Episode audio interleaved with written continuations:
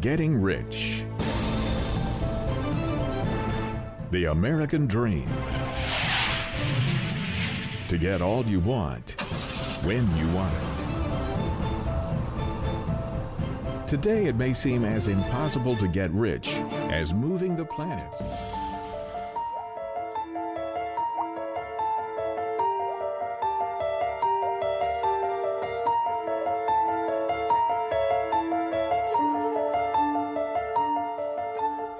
سلام.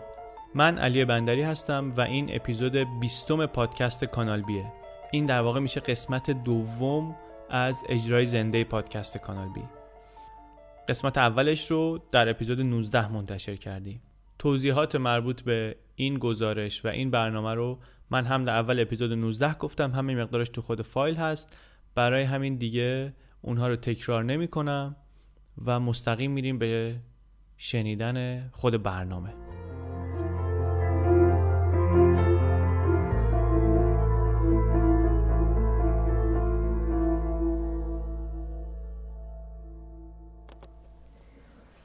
خب. حالا می‌رسیم به حالا می‌رسیم به ماجرای ناپلون هیل و توماس ادیسون. نوری خود زیاد نیست؟ آره نور خیلی زیاده. خب گفتیم که آقای هیل ادعا می‌کنه که اسرار موفقیت رو طی مصاحبه و صحبت با صدها نفر آدم از آدمهای مشهور و مهم دنیای تجارت یاد گرفت. اما به جز نوشته های خودش تقریبا هیچ مدرکی وجود نداره که نشون بده ایشون با این افراد ملاقات کرده به جز یک عکس. که توش خیلی بی دست و پا و معذب ایستاده کنار توماس ادیسون این تنها عکسیه که ما هیل رو می‌بینیم توش با در کنار یک آدم شناخته شده. عکس هم خیلی عکس غریبیه. این داره اون رو نگاه می‌کنه اون داره دوربین رو نگاه می‌کنه اصلا. معلومه که ناراحتن. داستان واقعی این عکس رو توی یه مقاله به اسم نابود کننده های اعتماد در مجله تخصصی سیلزمن منتشر کردن. این اعتماد رو من گفتم یه تذکری که از دوستان داد توی بریک. اون انجمن ملی اعتماد ترجمه شده بود اشتباهه. اونجا تراست معنی اعتماد نمیده. تراست معنی چی باید بگیم؟ ارزه اوراق قرضه همچین چیزی. انجمن مثلا اوراق قرضه آمریکایی همچین چیزی. مرسی. داستان این عکس گفتیم که در این مجله آمده. نقشه کشیده بود که چطور می‌تونه بره یه عکسی با ادیسون بندازه. بعد گفته بود که آقا من یه مدال به این میدم. یه نماینده رو میفرسته میگه که آقا ما می‌خوایم توی این همایش نمایندگان آقای ادیسون شرکت کنیم. یه جایی بوده جمع می‌شدن اینا می آمده گفتم ما می‌خوایم شرکت کنیم. یک تقدیری می‌خوایم از ایشون به عمل بیاریم. من گفتم باش بیاد. رفته اونجا. عکس خیلی جالب منتشر شده. زیر اون عکس چیزی که متنی که نوشتن آقای هیل و دوستانش و منتشر کردن تو مجلهشون نوشته که دو نفر از مردان مشهور آمریکا توماس ادیسون و ناپولون هیل. آقای ادیسون مخترع گرامافون، لامپ الکتریکی، تصاویر متحرک و صاحب امتیاز محصولات دیگری است که در خدمت بشر هستند. آقای هیل سردبیر مجله ناپولون هیل و یه مجله دیگری است که به ساختن قانون طلایی برای هدایت رفتار انسانی اعتقاد دارد. ادیسون در خانواده فقیر متولد شد، کار خود را با روزنامه فروشی در قطار شروع کرد. آقای هیل هم با کار در معدن زغال سنگ. هر دوی اینها با تلاش خودشون به شهرت رسیدن. اینو زده زیر عکس و بعدش هم مدال رو رفته داده به ادیسون و ادیسون هم میگن که نگاه کرد مدال پس داده. هیچ توضیحی هم نداده. ولی کار خوش کرد. عکس رو گرفته. تنها چیزی که می‌خواسته همین عکس بوده. یه سوالی که مطرح میشه در مورد ادعاهای آقای هیل اینه که چرا به جز نوشته های خودش هیچ جای دیگه ما اثری از این ادعاها نمی‌بینیم؟ هیچ مدرک دیگری داله بر تایید این ادعا نمی‌بینیم؟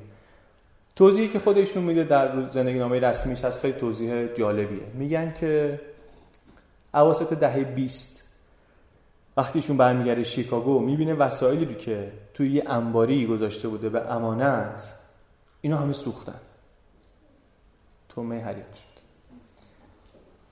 مت اینطوریه توی کوتیشن مارک دهها نامه و یادداشت از وودرو ویلسون از جمله تایید پیشنهاد هیل برای فروش اوراق قرضه جنگ. همه از بین رفته بودند عکس های امضا شده ویلسون گراهام بل و دیگران از بین رفته بودند نامه رئیس جمهور تف ویلیام هوارد تف که از برنامه هیل برای اشتغال حمایت می‌کرد از بین رفته بود. مجموعه نامه های رئیس جمهور فیلیپین به آقای هیل میزی ماجرا ما اصلا نمی‌دونیم. اینا همه از بین رفته همه این آدما که عکس گرفتن عکسشون امضا کرده بودن دراش متا آتیش گرفت. جالب. اواخر سال 1927 یا اوایل 28 بالاخره ایشون حاضر آماده میشه که از این شکستی که خورده بوده دوباره بیاد بالا و یه انتشاراتی دیگه را بندازه. میاد بیرون از مخفیگاه و میره فیلادلفیا و امیدوار بود که بتونه کتاب هشت رو اینجا بالاخره چاپ کنه. اسمش رو گذاشته بود قوانین موفقیت. انقدری هم که پلهای پشت سرش رو خراب کرده بود دیگه کسی نمونده بود که بره ازش پول قرض بگیره. یه آدمی رو پیدا کرد یه ناشری که شخصا هم نمیشناختش. به اسم اندرو پلتون. گفت من می‌خوام برم با این کار کنم. یک رابطه با این به هم زد و رفت فیلادلفیا. خیلی بی پول بود وقتی که رفت اونجا. و لازم داشت که جلوی ناشر احتمالیش خودش رو یک آدم موفق و خوشبخت جا بزنه. کسی که می‌خواد کتاب اسرار موفقیت بفروشه نمی‌تونه که خودش دوزار نظاری داشته باشه. خودش باید بالاخره سروازش نشون دهنده این باشه که در جایگاه درستیه دیگه. بلدی که به مردم بگه چیکار کنید موفق بشید. از برادر خوندش پول قرض کرد. میگن که توی سویت گنده این هتل هتل خیلی شیک و پیکی که گرفته بود وایساده بود با یه چنگ پول همینطوری انعام می‌داد. به هر کی رد میشه به این گارسونا و پیش خدمت و به دربون هتل انعامای درشت و خیلی هم سر و مرتب و خیلی چهره درخشان ثروتمندی از خودش داشت ارائه می‌داد و کارش هم حقش هم گرفت. طرف که آمد واقعا خیال کرد که آقا این این آدم از این آدم مردم باید اسرار موفقیت رو یاد بگیرن. اگر این حاضر بشه به مردم بگه دیگه همه می‌فهمن چیکار باید بکن کتاب موفق کتاب قانون موفقیت واقعا یک کتاب خیلی ضعیفیه.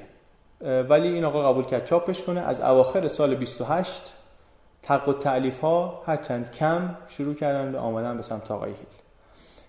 زندگی نام نویسای هیل خودشون هم قبول دارن که این کتاب جلد اولش کتاب قانون موفقیت حداقل کتاب خوبی نیست. اما آدمایی که به شلی ایمان داشتن اطمینان داشتن گذاشتن که کتاب در نهایت مخاطب خودش رو پیدا کنه و فروش بره.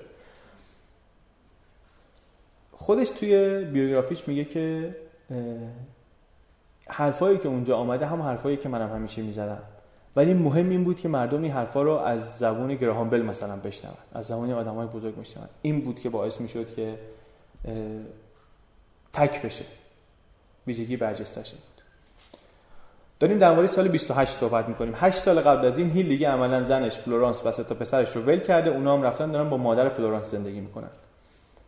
هر از گاهی البته اینا رو می‌دید می‌رفت از خانواده زنش پول دستی بگیره و اینا اینا رو می‌دید یه نامه های هم می برای خانوادش میگفتش که وقتی از این کتابم قوانین موفقیت پول در بیاد با اولین پسنداز یک خونه ویلایی برات می‌خرم. بقیهش هم می‌ذاریم بانک دیگه هیچ وقت مجبور نشیم از کسی صدقه قبول کنیم. اوایل سال 29 واقعا پول ها شروع می‌کنن به آمدن. اینطوری که زندگی نامش میگه ماهانه حدود 2500 دلار می‌گرفت. ماهانه حدود 2500 دلار درآمدش شده بود. با حساب نرخ تورم میشه بود مثلا 35000 دلار الان. عدد خیلی قابل توجه. آدمی که تا اون موقع مجبور بود با سیلی صورتش رو سرخ نگه داره اولین موفقیت قانونی خودش رو کسب کرده بود و می‌تونست که به رخ بقیه بکشه. خیلی سریع رولز رویس خرید. بعدا در زندگی نامش نوشتن دو تا ولی یه دونه بوده. یه خونه بزرگ خرید در کتسکیل ماونتینز یه جای بیرون نیویورک. منطقه کوهستانی. وسط 600 جریب زمین. خیلی سرمایه گذاری عجیب غریب. خرجای عجیب غریب. حق و تعلیفی که واقعا بابت کتاب می‌گرفت انقدری نبود که بتونه باش انقدر ریخت و پاش کنه. ولی بالاخره داشت وامای خیلی بزرگی می‌گرفت و این حرفا. ملک خیلی بزرگی خرید. چند نفر سرمایه گذار گیر آورد. گفتش که ما می‌خوایم اینجا اولین مؤسسه دانشگاه مانند موفقیت در سراسر دنیا رو می‌خوایم اینجا بنا کنیم. وسط این ملک. بعدا میگن البته نظرش عوض شد. گفت می‌خوایم تو این زمین برای افراد موفق اقامتگاه تفریحی بسازیم. اینا بیان اینجا اوقات فراغت تفریحاتشون. بعد کنار این که میان اینجا تفریح می‌کنن و بازی می‌کنن و استراحت می‌کنن اینا یه سمینار موفقیتی یه کارگاه مثلا یکی دو روزه ای چیزی هم می‌ذاریم. مجددا هیچ وقت هیچ وقت تو این برنامه‌اش که می‌بینم هیچ پلنی نداشت که از توش فقط از یه راه پول در بیاد. حداقل دو بار کلاه رو باید میذاشته که راضی شه.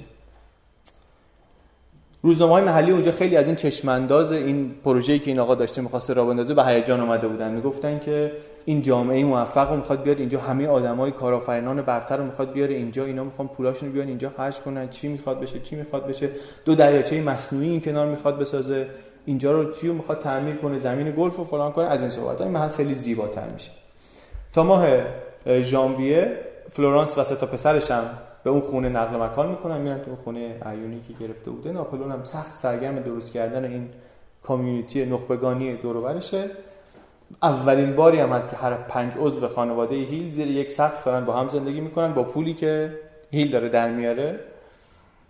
اما این وضع زیاد طول نمی‌کشه. خیلی زود مرد همیشه فراری دوباره از این خونه روستایی وسط ناکجا آباد خسته میشه. آرزوی هیجان شهر رو داره و اینطوری که زندگی نویساش میدن میگن یک تور سخنرانی ترتیب میده. پاییز سال 1929 یک دفتر کاری در نیویورک باز می‌کنه. اون موقع برای اقتصاد آمریکا دوره خیلی شوم و سیاهیه. در سپتامبر اکتبر همون سال بازار سهام یه افت خیلی شدیدی داره. چشمگیر. 24 اکتبر وال استریت سقوط می‌کنه. و یه هفته های بعدش بازار سهام کلا نابود میشه. و این اتفاق آغاز رکود بزرگ 1930 در آمریکا. اولش یه طوری بود که انگار این رکود که همه رو فلج کرده خیلی کاری به کار آقای هیل نداشته. این داره زندگیشو می‌کنه پول کتاباش داره در میاد و اینا. حداقل خودش اینطور ادعا می‌کرد. اما تا اواسط دهه سی دیگه بساط جمع شد. خونه رو بانک ضبط کرد. فلورانس و بچه ها دوباره برگشتن پیش خانوادهش و ایشون هم داشت دوباره رو کتاب بعدیش کار می‌کرد. گفت ایده کتاب بعدی اون دارم و اوضاع رو به راه میشه و اینو که چاپ کنم دوباره پول میاد و اینا و چاپ کرد و کتاب هم ازش پولی در نیومد. اسم کتابش بود نردبان جادویی موفقیت.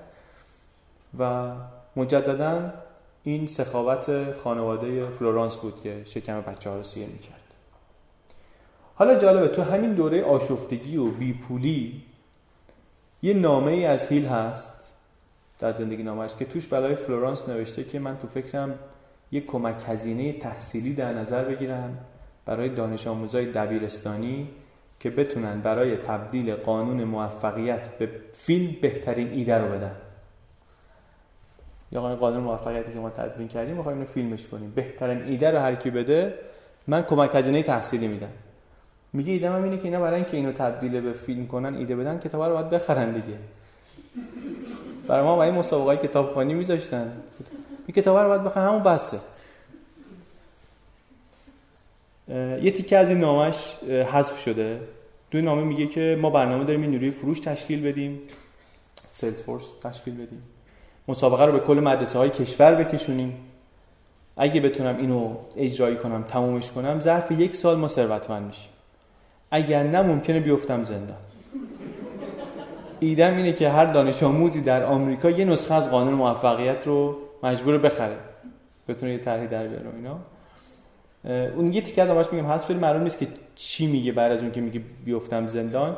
اما ممکنه هر چیزی باشه. واقعش اینه که ایده مسابقه برای فروش کتاب خودش یه جورای غیرقانونیه. مثل همیشه تقریبا مثل همیشه. کاری که آقای هیل می‌کنه روی خط باریکی بین تکنیک های بازاریابی هوشمندانه و کلاورداری آشکار میرقصه میره جلو. خیلی تکر... این الگوی تکرار شونده تقریبا همه کارش. معمولا میگه که آقا بازاریابی اینا استراتژی بازاریابی من اونا فرار می‌کنه از چنگ قانون کتاب البته هیچ وقت به فیلم تبدیل نشد اما هیل اون سالها یعنی دور سال 1930 یک علاقه به صنعت سینما پیدا کرده بود. یه سرمایه‌گذاری هم کرد توی یه فیلمی اولین فیلم سینمایی مرمون. یه ماجرای خیلی مرموزی هم داره ماجرا جالبی هم هست ولی ما واردش نمیشیم. خیلی طولانی می‌کنه قصه اگه خواستیم می‌تونیم برید دنبالش. پوستر فیلم اوایل دهه 1930 این آقا هنوز داره مجله های مختلف را میندازه دنبال سرمایه گذار میگرده. توی نیویورک یه مجله راه میندازه به نام الهام Inspiration و به در واقع به واسطه شرکت جدیدی که داره. شرکتش اسمش گذاشته انجمن بین‌المللی موفقیت. بعد دو شماره منتشر می‌کنه میره واشنگتن اونجا شرکت داره می‌ذاره اسم انتشارات بین‌المللی آمریکا. باز هدفش فروش سهامه. هی از این شهر به اون شهر فیلادلفیا بالتیمور جاهای دیگه دنبال سرمایه گذار برای شرکت های ساختگی و از این طرحهای فروش عجیب غریب. بعد دوباره توی واشنگتن میره. این جامعه بین المللی موفقیتی که خودش درست کرد. همش هم چیزای یه نفر است. اینو تبدیل می‌کنه به دانشگاه موفقیتی دوره مکاتبه ای را میندازه. پول بگیره دوباره از مردم در سرتاسر آمریکا. سال 1933 انگار دوباره با قدرت های سیاسی تماس پیدا می‌کنه. سالها بعد گفت که دولت روزولت به من نزدیک شدن. گفتن که ما مشکل داریم. اعتماد به نفس جامعه آمده پایین. ما از شما می‌خوایم که برای افزایش اعتماد به نفس جامعه به ما کمک کنید. روزولت گفتم خیلی آدم عجیب قریبیه که از جالب ترین رؤسای جمهور آمریکاست. چهار بار پشت سر هم برنده انتخابات شده. وسط رکود هم آمد سر کار با یه برنامه اقتصادی خیلی مهم خیلی جامع. و جالبه که مثلا اگه شما نگاه کنی طرز فکر روزولت و برنامه نیو دیل و اینا اصلا نمی‌خوره به خواستگاه فکری آقای هیل.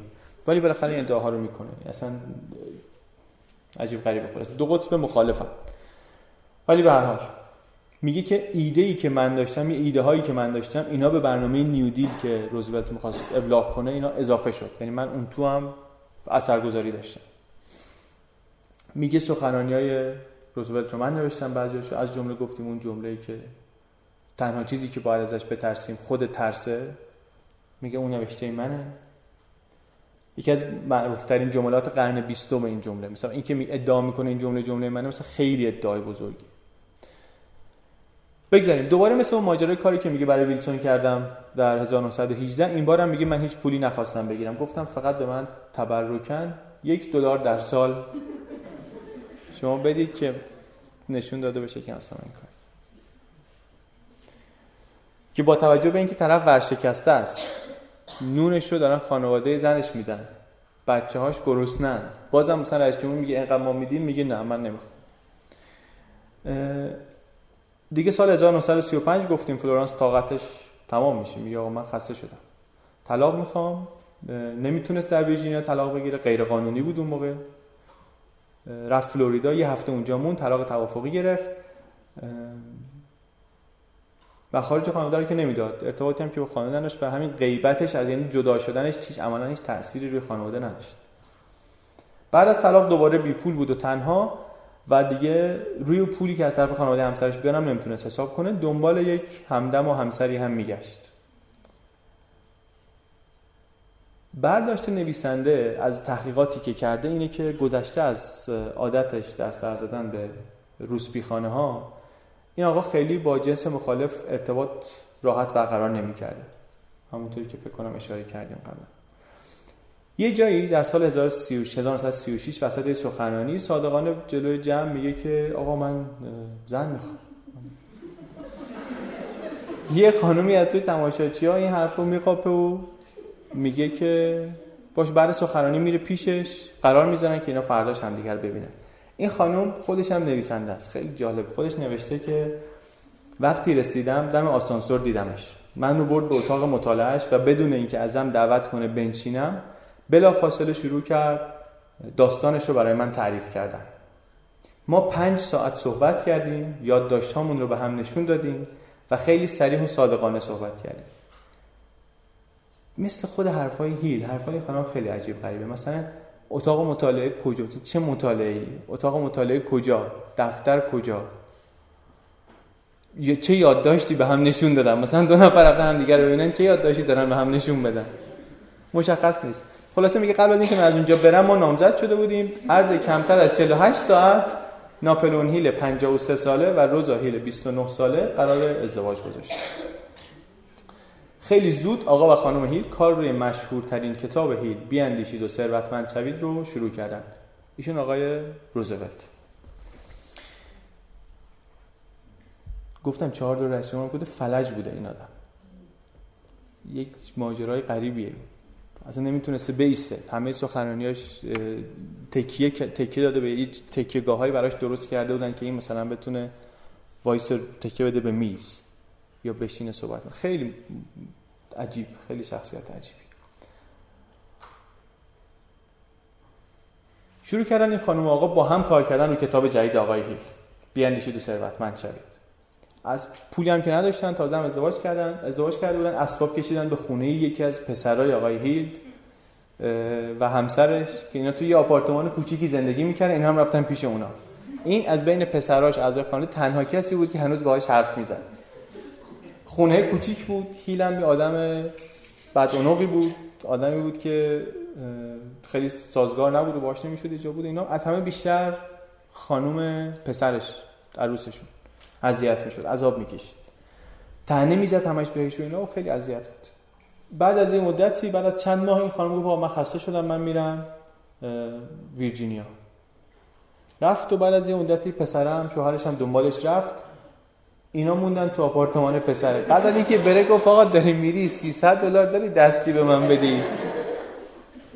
300 دلار هم پسره رو تیک زد و اینا رفتن اینا موندن که اینجا کار روی این کتاب رو انجام بدن.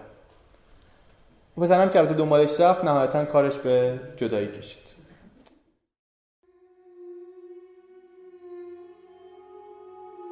کتاب بیاندیشید و ثروتمند شوید اولین نسخهش در سال 1937 پرفروشترین کتاب های تاریخ بعد از انجیل و هری پاتر پرفروشترین کتاب در حوزه ثروت 1937 توسط ناپلون هیل نوشته شد که به گفته خودش با همکاری تاجر ثروتمند امریکایی اندرو کارنگی افراد مشهوری همچون محمد علی کلی، آنتونی رابینز، برایان تریسی، باب پراکتر و دهها افراد موفق دیگر این کتاب را تحسین کرده ناپلون هیل حاصل تحقیق 20 سالش بر زندگی افراد ثروتمند و موفق است که توانسته 16 قانون موفقیت را کشف کند که هر فردی فقط با اجرای این قوانین می‌تواند به موفقیت دست یابد. طبق زندگی نامه رسمی روزالی همراه خستگی ناپذیری بود برای آقای ناپلون هیل. افکار هیل رو در قالب جمله هایی بسیار منسجمتر از آنچه خودش می نوشت ویرایش می کرد براش. شب و روز مشغول کار بود. دست نوشته های چرک نویس هیل رو می‌خوند تایپ می‌کرد مرتب می‌کرد کمکش می‌کرد. این مثلا راه می‌رفت همینطوری صحبت می‌کرد. این اینا رو به شکل جمله های مرتب مینوشت و اینها میگن که بعد از حداقل سه بار بازنویسی کامل کار رو برد تحویل همون ناشر قبلی داد. ناشر اول مخالف بود. میگفتش که دوره کتاب های موفقیت و خودیاری و اینها دیگه گذشته. اواسط رکود بزرگه. میگفتش که مردم خیلی از آمریکایی‌ها پول کافی برای غذا ندارن. چه برسه به اینکه مثلا یک کتاب گالینگوری که بهشون میگه که آقا همه چی درست میشه و اینطوری موفق میشه و این حرف. اما در نهایت ناشر کوتاه میاد کتاب سال 1937 چاپ میشه و مخاطب خودش رو هم پیدا می‌کنه. یه درسی هست در این و میگن مثلا در یه فیلم دیگری هم همین درس هست میگه که آمریکایی ها رسانه های عمومی رو که روشن می‌کنن نمی‌خوان یاد بدبختیشون بیفتن. بدبختی رو که دارن. می‌خوان کتاب و فیلم و برنامه رادیویی اینا بهشون یه بارقه امیدی بده بهشون واقعا یادآوری کنه که آقا همه چی درست میشه. شما میگذره این, این, این روزگار میگذره. و می‌خوان که چند ساعتی مشکلات خودشون اینطوری فراموش کنن و بتونن خودشونو بذارن جای آدمای پولداری که روی پرده نقره رو روی تلویزیون می‌بینن. آدم های موفقی که مخصوصا آدم موفقی که تو داستان از هیچی به همه چی می‌رسن. درست مثل آقای هیل اونطوری که خودش معرفی می‌کنه خودش رو تو کتابش. این کتاب بیاندیشید و ثروتمند شوید؟ حرفش همینه میگه آقا می‌خوای پولدار شی تنها چیزی که شما لازم داره سرمایه نمی‌خوای مثلا فلان نمی‌خوای. تفکر اراده مثلا تصور موفقیت اینجور صحبت. یک درس دیگری هم آقای هیل گرفته از آدمایی که این حرفا رو می‌زنن و درباره اینکه مثلا شما چطوری باید حرفت رو به مردم ارائه بدی که پذیر بپذیرن. و اون همین که یک کم حرف از سکس قاطی مطلب مطالب خودیاری و موفقیت و کسب و کار و اینها می‌کنه. میگه که یه فصلی داره به اسم اسرار تکامل رابطه جنسی. توش میگه که برای رسیدن به چیزهایی که توی زندگی می‌خواین باید میل جنسی مهار بشه و به یک مسیر مشخص هدایت بشه. این این قوی ترین محرک انسانه. خودش میگه که با استعدادترین ذهنهای نسل گذشته بهترین کارهاشون رو تحت تاثیر الکل و مواد مخدر انجام دادن. اما ماده مخدر طبیعت میل جنسیه. طبیعت معجون خودش رو داره. این معجونیه که مردم می‌تونن با خیال راحت ذهنشون رو به کمکش تحریک کنن تا بتونن سوار بر هواپیمایی در حال حرکت به افکار عالی و کمیابی از ناشناخته بزرگ دست پیدا کنند تا به حال هیچ جایگزین رضایت بخشی ببخشید. تا به حال هیچ جایگزین رضایت بخشی برای محرک طبیعت پیدا نشده.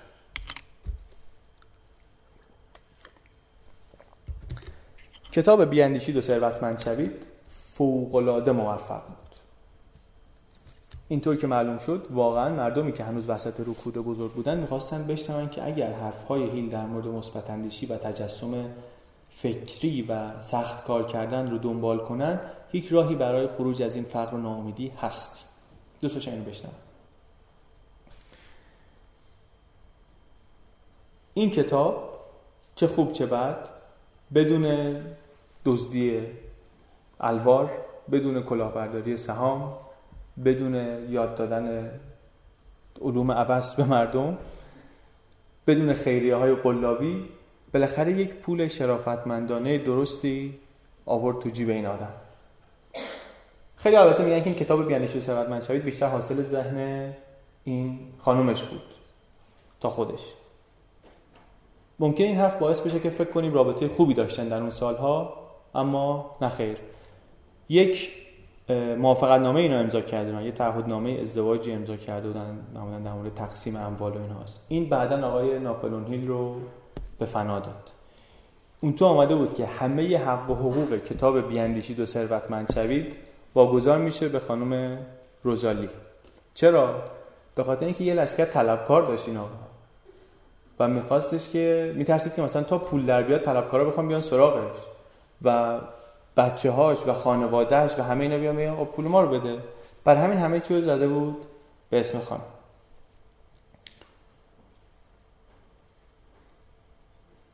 اما بعدا متوجه شد که حریف قدره دستش رو خونده. این رفت دوباره اینا تا پولا آمد شروع کردن دوباره خرجای عجیب غریب کردن. ماشین های گرون کت شلوارای گرون یه ملک بزرگ تو فلوریدا. بهترین لباس و جواهرات و کلفت نوکر گرفتن و که املاک مثلا همش رو به راه باشه و این حرفا. بازم پولی که خرج می‌کردن از اون چک های حق و تعلیفی که میامد خیلی بیشتر بود. یعنی کلی وام و کلی قرض و اینها. با تمام با کمال خودخواهی بعد از این همه پولی که در آورد حاضر نبود اون 300 دلاری که دم رفتن از پسر گرفته بود پس پسر نامه نوشته براش. میگه که آقا این پول منو بده من دیگه زنم رفت و فلان این 300 دلار ما رو بده. اصلا هیچ جواب نمیده. یه نامه می نویسه بعدن اون پسر که تن گفتیم تنها عضو خانواده بود که باهاش صحبت می‌کنه یه نامه می نویسه برای مادرش میگه آقا این پدر من یک آدم بیوجدان از خود متشکر خیانتکار دروی دو دوزه باز به درد نخور. این خرجا ادامه میده ادامه داره تا سال 1939 که این دوباره داره ورشکست میشه. خانمان داره روی کتاب خودش کار می‌کنه. کتابی به نام چگونه مردان و پول را جذب کنیم. خیلی خیلی مشخص. و جالب اینه که خود آقای هیل میره این منور برای این کتاب تبلیغ می‌کنه. میگه اشکالی نداره که ایشون بلد یه کاری کرده. کتاب نوشته شما هم مثلا برید بکنید.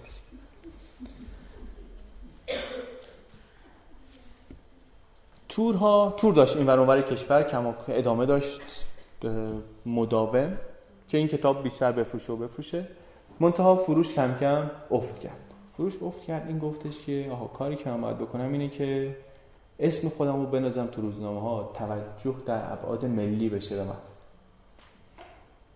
گفتن که آقا و خانم هیل می‌خوان 15 تا بچه رو به فرزند خاندگی قبول کنن. به خاطر اینکه ما می‌خوایم اینا رو گفتن ما می‌خوایم اینا رو دور از تاثیر مخرب تربیت نادرست که این ملت رو به سطوح آورده اینا رو بزرگ کنیم برای تبدیل شدن به شهروندان شریف. روزنامه کانزاس سیتی ستار در 1939 یه مقاله داره در مورد تجربه مهم ناپلون و روزالی. و توش میگن که یک نیکوکار فلوریدایی یعنی آقای هیل تصمیم گرفته که 15 تا بچه. حالا قسم چیه؟ میگن که آقا ما این همه پول رو در آوردیم. نشسته بودیم به فکر می‌کردیم که چیکار کنیم با این پول. گفتیم که بریم مسافرت دور دور دنیا و قایق و از این صحبت ها بعد گفتیم بخش های مختلف داشتیم داشتیم فکر می‌کردیم به اینکه چیکار کنیم. گفتیم حالا بریم یه خود فلوریدا باشیم. یه خونه بزرگی گرفتیم و آمدیم اینجا و سرایدار ما اینجا یه بچه ای داشت. ما دیدیم که این بچه تحت تاثیر تربیت نادرسته. این بچه رو باید تربیت کرد.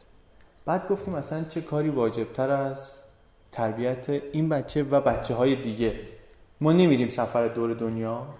به جاش میایم این کار می‌کنیم. 15 تا بچه رو به فرزند خواندگی قبول می‌کنیم. منتها یه سری شروط گذاشتن. خیلی این شروط جالبه.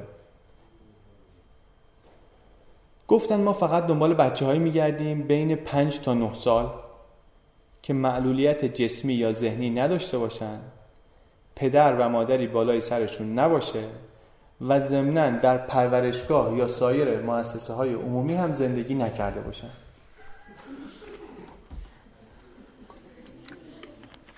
کجا باشم پس همچه آدمی کجا پیدا میشه؟ این فقط برای اینه که اسمش بیفته تو روزنامه ها که اینا می‌خوان 15 تا بچه اصلا با این شرایط آدمی که 5 سالشه بالاخره یا پدر مادر داره یا یه مؤسسه دیگه. توی زندگی نامه رسمی آقای هیل توضیح دادن که سوابق مالیاتی هیل در اون دوران داشتن دو فرزند خونده رو تایید می‌کنه.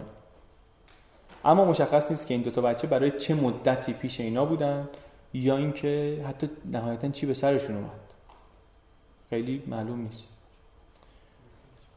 هیچ وقت بالاخره 15 تا بچه نشد. نهایتا همین دو تا بچه آمدن. خیلی هم همه نفهمیدن. کسی نفهمید آقا این سیاوازی که کردن چیزش چی بود؟ پشتش چی بود؟ به جز مطرح کردن خودشون. ابایی هم از این نداشتن که اعلام کنن این پروژه پروژه تربیت بچه ها ممکنه شکست بخوره. می‌گفت ما کاری که می‌کنیم اینه که همه چیز رو ثبت می‌کنیم. چه آزمایشمون شکست بخوره چه موفقیت آمیز باشه. ما می‌خوایم مطمئن بشیم که این روشی که ما داریم رو می‌خوایم رو می‌خوایم در عمل روشی هم که حالا مثلا نه تدوین شده نه هیچی نه میگن که چیه. میگن ما می‌خوایم درست تربیت کنیم میگن می‌خوایم در عمل ببینیم که این جواب میده یا نه. از راه حذف مثلا یه کاری رو می‌کنیم اگه جواب داد دوباره می‌کنیم اگه جواب نداد مثلا نمی‌کنیم. نمی‌دونیم. آیا مثلا این کمپین و اینا فقط برای فرار از مالیات بوده؟ برای جمع کردن کمک های خیریه بوده؟ چون از مردم هم پول میگه گفتم ما این خیریه رو درست کردیم که این کار رو بکنیم. انقدر ما پول گذاشتیم توش. حالا شما چقدر می‌ذاری؟ شما چقدر می‌ذاری؟ مردم هم بالاخره هر کسی به قدر وسعش مقداری میذاشت از اون پروژه‌ای که داشته و ما خیلی سردن نمیاریم مخصوصا سردن نمیاریم که سر بچه ها چی اومد؟ مخصوصا بچه دوم. اولیه بچه اون سرای داره سرگذشتش تقریبا معلوم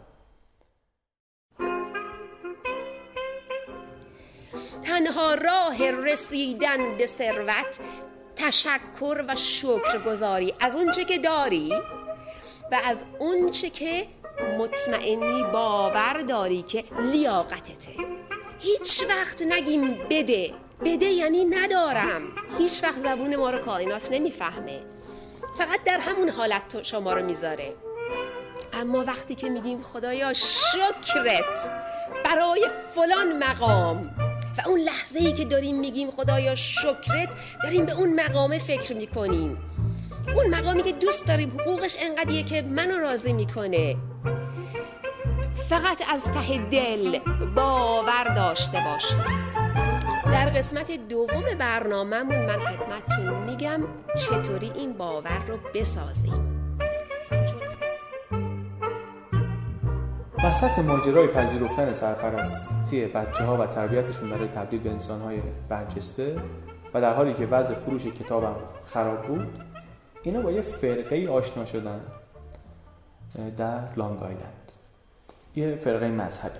انجمن اخوت متافیزیسین های حرفه‌ای. چیزی امروز ازش نمونده اینا. یه آقای به اسم جیمز بی شیفر پیر این حلقه بود. بنیانگذار این فرقه بود. سال 96 1896 به دنیا آمده بود. حدود سال 1930 از میشیگان رفته بود نیویورک یه سری سخنرانی می‌کرد در مورد پتانسیل های معنوی پنهان در عالم مادی. یه سری طرفدارم جمع کرده بود دور خودش. صبح یک شنبه در کارنگی هال صحبت می‌کرده برای مردم که ذهن انسان توانایی تغییر همه چیز رو داره. کافیه چیزی رو که می‌خواید تجسم کنید اون افکار به واقعیت تبدیل بشه. میگن که تا اواخر این دهه یه چیزی حدود ده هزار تا پیرو پیرو داشته این آقا دنبال کننده داشته. سال 1938 فرقه متافیزیسین های حرفه‌ای یک عمارت 110 اتاقه رو در آیلند در لانگ آیلند در خودش می‌خره. این آقای شیفر آدم خیلی کاریزماتیکی هم بوده طبیعتا. و مثل آقای هیل گفتیم هویت معنویش رو عملا از جنبش تفکر نوع قرن 19 هم می‌گیره. یه جا سرچشمشون یه جاست. دیگه حالا مهم نیست اون چیزی که شما بهش فکر می‌کنید تجسم می‌کنید می‌خوای به دست بیارید پول یا قدرت مثلا ایمان یا هر چی. تهش اینه که تفکر اراده به شما میره شما رو به هدفتون میرسون بعد از اینکه امارت رو خریدن توجه عمومی به اینها مقدار جلب شد شدن عضو عجیب ولی بیازار در این منطقه. اسم اونجا رو عوض کردن گذاشتن بهشت صلح اسم اون امارت رو. این عکسش. از اواخر نوامبر 1939 این استاد به خاطر دیدگاه های نسبتا عجیبش در مورد مرگ توجه برانگیز شد. فرقه اعلام کرد که می‌خواد یک آدمی رو به یک صورتی بزرگ کنه که این جاودانه بشه. نمیره گفتن که یه دختر بچه پنج ماهه رو به اسم جیان به طور غیر رسمی به فرزندی قبول کردن. نقشهشون طبیعتا خیلی سریع حساسیت در سطح ملی ایجاد کرد که آقا این چه برنامه چیکار می‌خوام بکنن و این آقای مرشد فرقه میگفتش که این بچه رو با یه رژیم خیلی سفت و سخت گیاهخواری و با دور نگه داشتن از افکار منفی دور برش فقط افکار مثبت این بچه نامیرا میشه. چون اون چیزی که باعث میشه ما بمیریم گوشته و افکار منفی. اینو می‌خوایم نامیرا کنیم. و ایده این بود که هر کسی می‌تونه جاودانه بشه. اگر که سخت بهش فکر کنه و این مثلا اصول رو دنبال کنه. خیلی کار جسورانه بودی مخصوصا اینکه با یه بچه که از صفر این کار شروع کنه. بعد که توجه مردم به این ماجرا جلب شد یه نویسنده ای سال 1940 یه سری زد به امارت چی بهشت صلح. و یه گزارش نوشت در مجله مجله نیویورکر که من از هر از گاهی ازش چیزایی می‌خونم. یه گزارش نوشت چون خیلی گزارش جالبیه. تو اون گزارش میگه که کتاب بیاندیشید و ثروتمند شوید کتاب مقدس این فرقه است. تو اتاقی که بچه هم داره بزرگ میشه یه نسخه از این کتاب مثل مثلا انجیل گذاشتن اونجا سر تاقچه کتاب توسط تو گزارش میگه کتاب توسط یکی از اعضای فرقه. تو گزارش میگه کتاب به دست یکی از اعضای فرقه به اسم ناپلون هیل نوشته شده و خیلی از متافیزیسین ها به چشم انجیل بهش نگاه می‌کنن. کتاب مقدس بهش نگاه می‌کنن. گزارش خیلی جالبیه من خودم تو آرشیو نیویورکر دیدمش. یه تصویر کلی هم از زندگی اعضای فرقه میده که چیز غریبیه. بعد تعریف می‌کنه که بردنش به اتاقی که این بچه کوچولو داره توش نگهداری میشه. میگه دختری با چشمای درشت آبی موی متمایل به قرمز که همیشه تحت مراقبت یه پرستار وفادار به اسم لوئیس. اشاره هم می‌کنه که این آقای شیفر یه دوربین فیلم برداری هم میاره تو اتاق و می‌خواسته که همه مراحل رشد این بچه رو مستند کنه ضبط کنه. و حتی پیشنهاد می‌کنه که این مستندات رو باید بذاریم در کپسول زمان که بعد از گذشته چند نسل اینا بتونن جاودانگی این بچه رو ثابت کنند بفهمن که آقا این مثلا اون موقع بوده سه قرن دیگه. یه گزارش هم هست که در نمایشگاه جهانی سال 1939 نیویورک رفته سراغ مقامات. آقای شیفه. و گفتن که اون کپسول زمانی رو که در وستینگ هاوس تازه دفن کردین اینو در بیارین. یه کاغذ با رد پای جین اضافه کنیم به اون کپسول. این کار خیلی ضروریه به خاطر اینکه این قراره که این کپسول زمان سال 6940 قرار باز بشه. و تنها کسی که از این ماجرا زنده میمونه همین آدمه. همین جین بقیه که همه رفتن. ماجرا این کپسول زمان ماجرا خیلی جالبه. شرکت وستینگ هاوس دو تا کپسول درست کرده. در فاصله زمانی سه دهه اینا فکر کنم. اولیش همین سال 39 اینا رو دفن کردن تو زمین.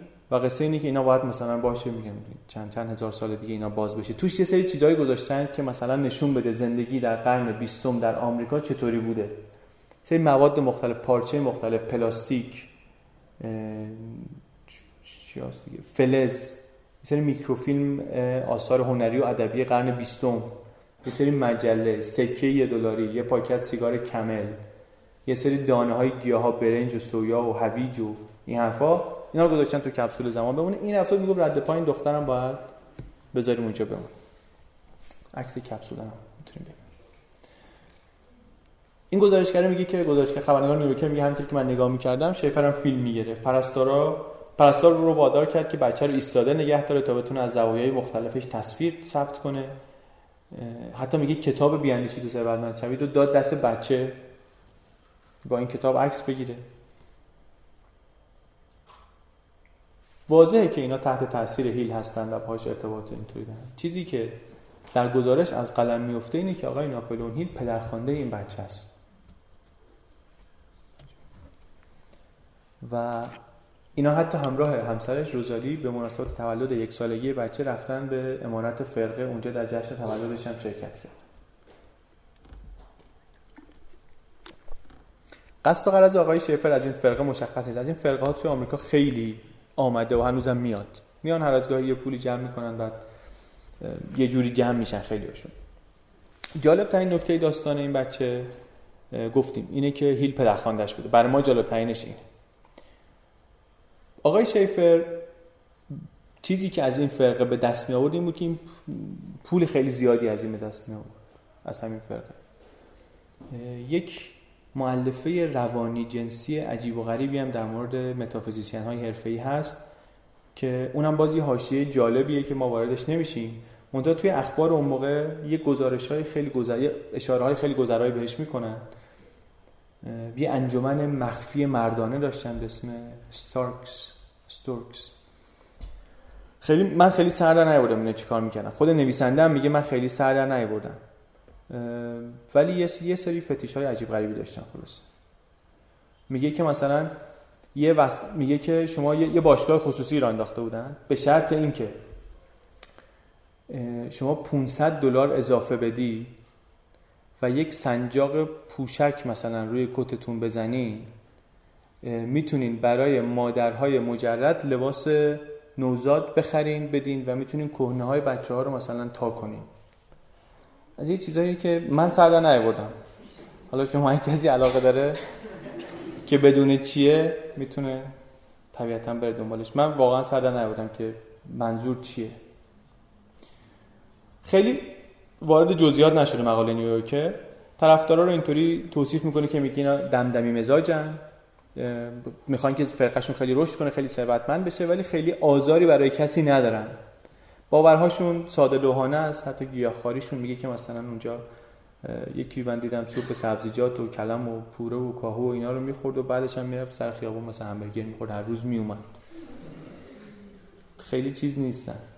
جدی نیستن. خیلی ساده ولی بعدا این ساده لوحی و بیآزاری کم کم منجر شد به سری اتهامات جدیتری یکی از اعضای سابق فرقه در یه دادگاهی تونست محکوم کنه آقای شفر رو بابت یک وامی که پس نراده بود. و بعد گفت که این پول بعد معلوم شد که این پول بیشتر از جیب پیروان فرقه و اینها در آمده. برای اینکه می‌خواستن یه مجله بزنن با شراکت آقای ناپلون هیل. ایده از ایشون بوده. ایشون میگه که یه روزی آمده گفته که آقا من امتیاز یه مجله هست. اینو دارن میدن مثلا مفت. 5000 دلار. 2500 تا می‌ذارم. 2500 تا شما برو از هوادارات جمع کن بیار. من قبلا مجله های رو اداره کردم که مثلا این پولو ظرف دو ماه برمیگردونیم از این ساده اینم از اونها جمع کرده و پولو داده اینو اینم پولو گرفته و رفته. یه کار دیگه ای کرد براش گفتش که این جامعه آرمانی که شما درست کردی اینو بکن شرکت سهامی.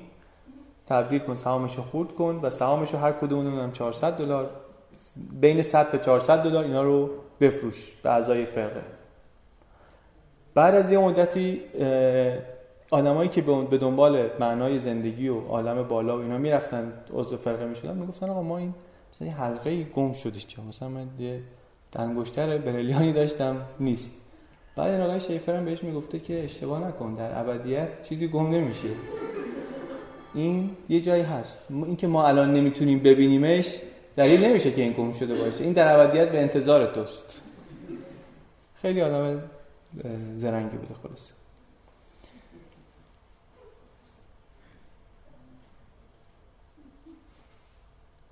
اون خانومی که بچهش رو داده بود به اینها که اینا مثلا اونطوری بزرگ کنن بعضی مدتی پشیمون شد و بچهش رو پس گرفت چون هم مراتب قانونی رو طی نکرده بودن خیلی گرفتاری نداشت. بچه رو پس گرفت و بچه هم زندگی کرد الان زنده است. نوشته بودم فکر کنم جایی که چند سالشه. ولی سالم و سلامت خلاصه برگشت دست پدر مادرش. بچه ازدواج کرده بچه دار شده خیلی هم نمی‌خواد طبیعتا در اون ماجرا صحبت کنه. ولی تقریبا با اینو اون رسوایی های مالی و اینا اون فرقه جمع شد. منتها همینطوری که شروع شدن فرقه بر اساس آموزه های آقای هیل بود جمع شدنش هم عملا نتیجه سه چهار تا کلاهبرداری بود که تو همش آقای شیفر ایده رو از آقای هیل گرفته بود و شریکش توی گرفتن این پولا. آقای هیل بود. بعدم دادگاهی شد. شکایت کردن مردم هم به خاطر دزدی هم به خاطر کلاهبرداری و اینها. بعد گفتن اصلا عضو کوکلس کلان ها بوده قبلا این آقای شیفر. خیلی پروندهش بزرگ شد. و افتاد زندان. تو دادگاهش گفتش که این اومد دم... این اومد سراغ من این منو اخفال کرد هر منشی زیر سر هیل اینا ولی خیلی به جایی نرسید. افتاد زندان و بعدش هم در اومد بیرون و پنج سال زندان بود. اومد بیرون دوباره سعی کرد که یک حیات دوباره برای فرقه تولید ایجاد کنه به جایی نرسید. چند سال بعدم خودش و زنش با هم تو ماشین خودکشی کردن و از بین رفتن.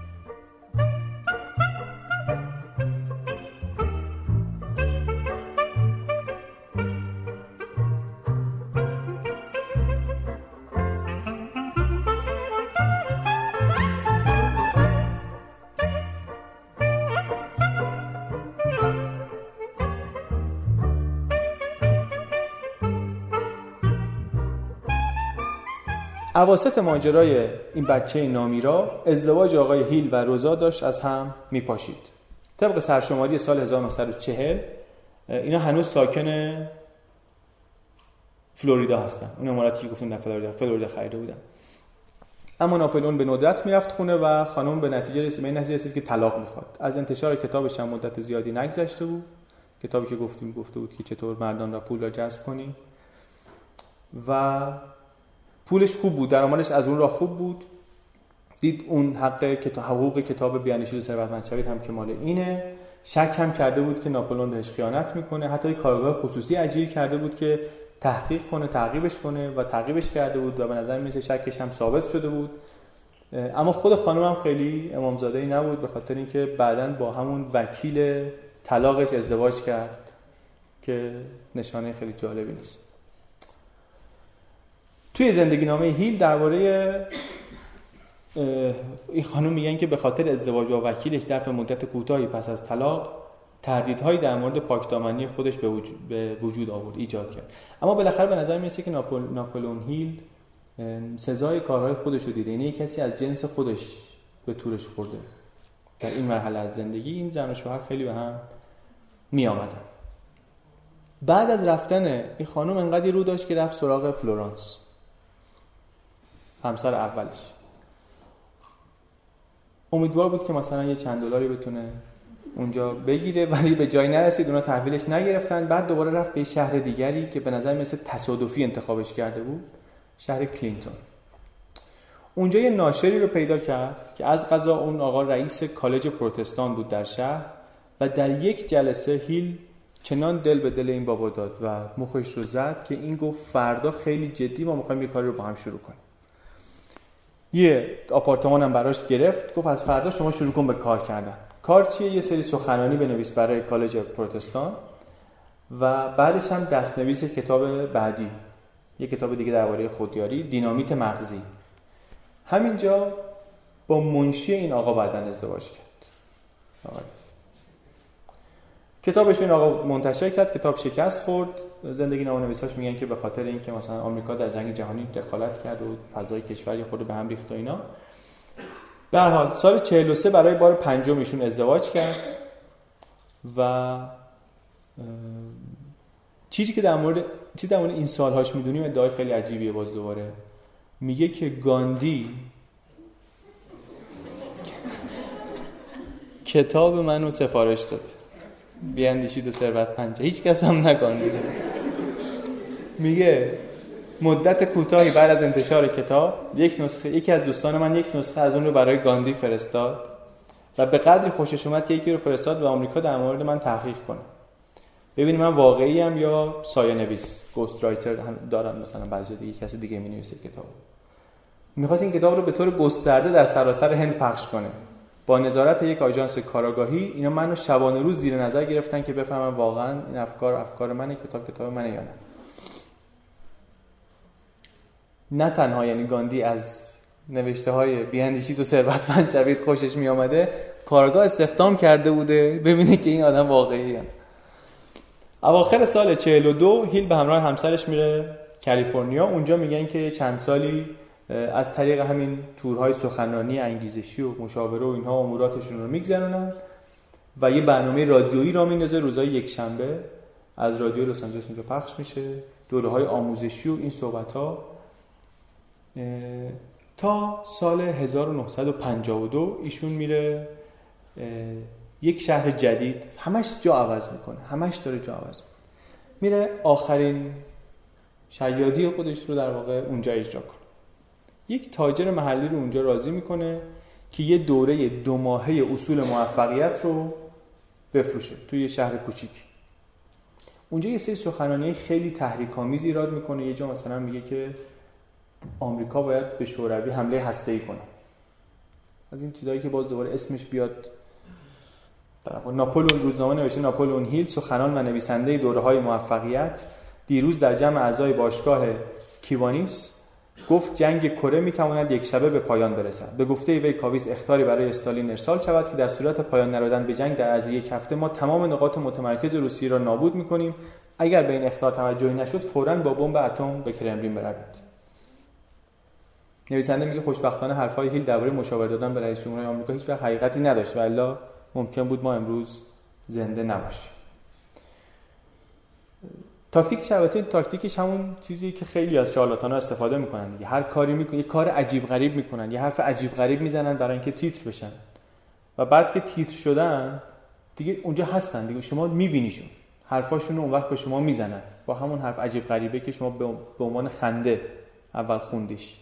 ولی تریبون رو اینطوری میدوزدن در واقع. خلاصه مردم این شهر هم بعد از این می‌فهمن که این آقا جز کلاورداری کار دیگری اونجا نداره. از از اون شهر هم میره بیرون. بعد میره با یک فروشنده بیمه و یک تاجر افسانه‌ای به اسم کلمنت ستون ملاقات می‌کنه. و این سرکرده صنعت بیمه میگن در این ملاقات می‌فهمه که یک شریک قابل اعتمادی برای سیاکاریاش پیدا کرده. این آدم یه فروشنده قدیمی بیمه است.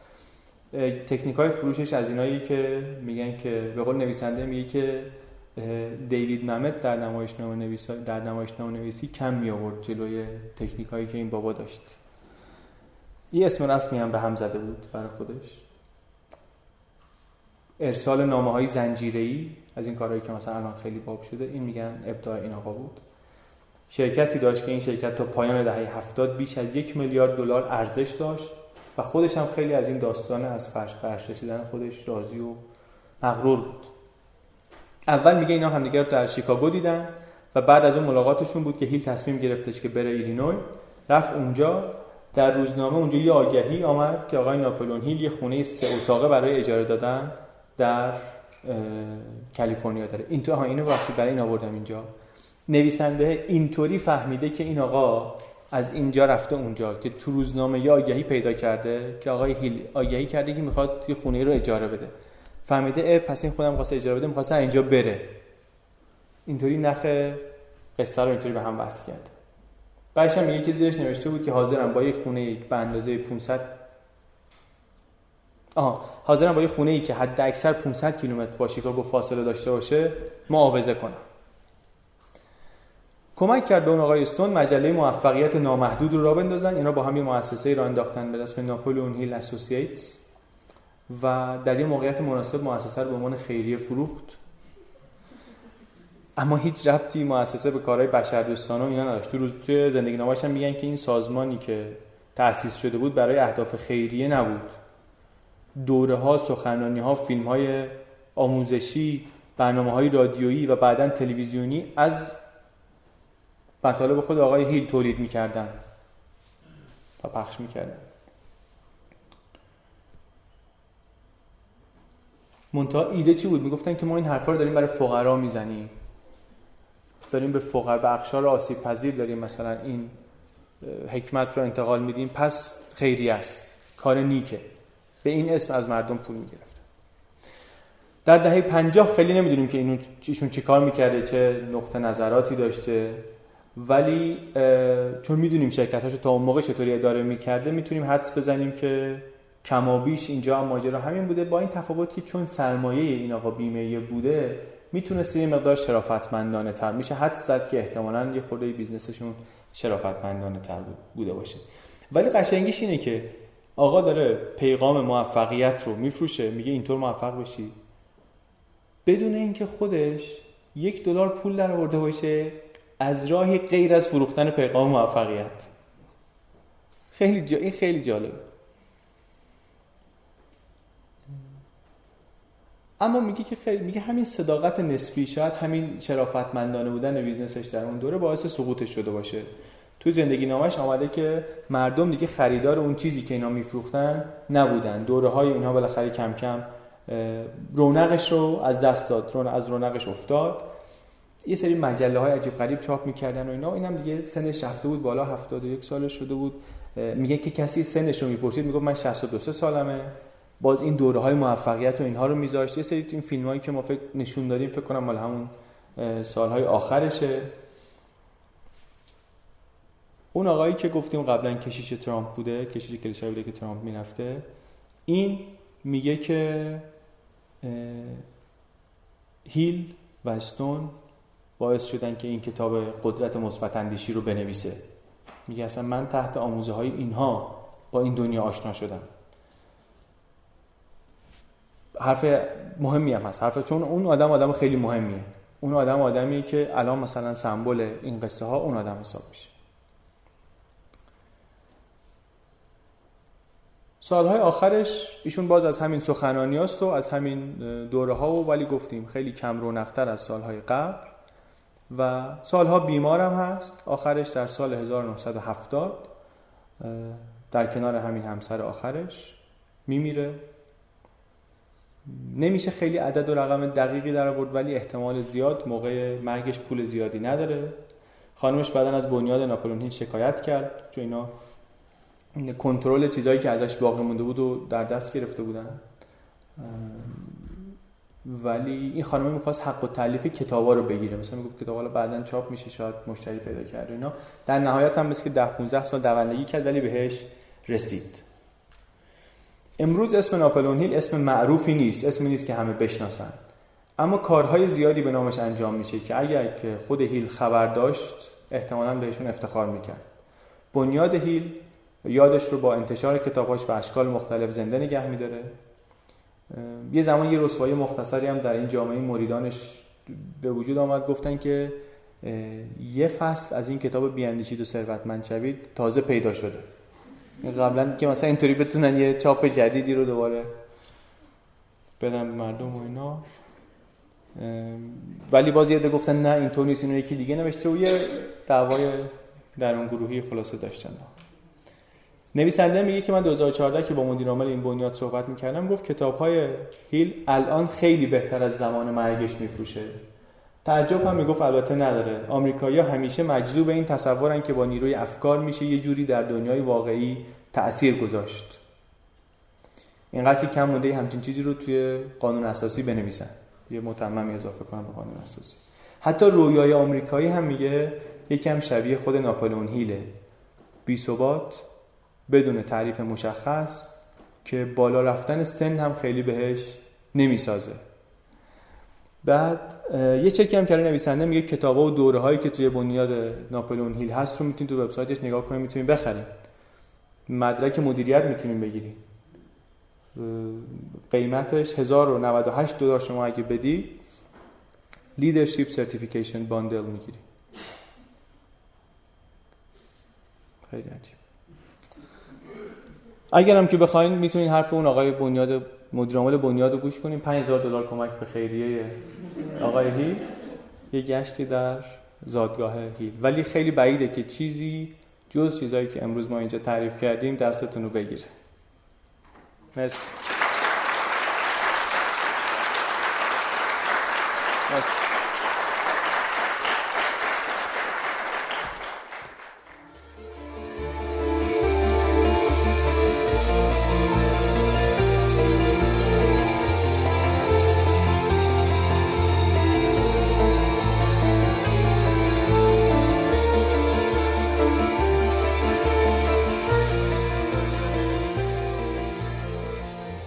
چیزی که شنیدید اپیزود بیستم پادکست کانال بی بود. قسمت دوم ماجرای ناپلون هیل.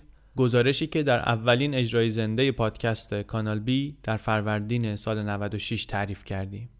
ممنون از همه کسایی که در آماده کردن این برنامه و در اجراش کمک کردند و ممنون از هدیه کعبی و امید صدیقفر که شریک من هستند در تولید این قسمت های پادکست کانال بی.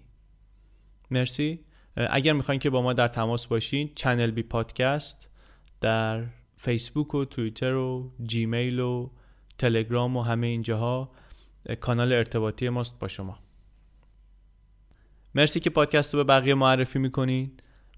اگر کامنتی دارید یا به هر دلیلی می‌خواید که ارتباط داشته باشید با ما چنل بی پادکست در توییتر، فیسبوک، تلگرام و در جیمیل آدرس ماست. چنل بی پادکست. Thank you.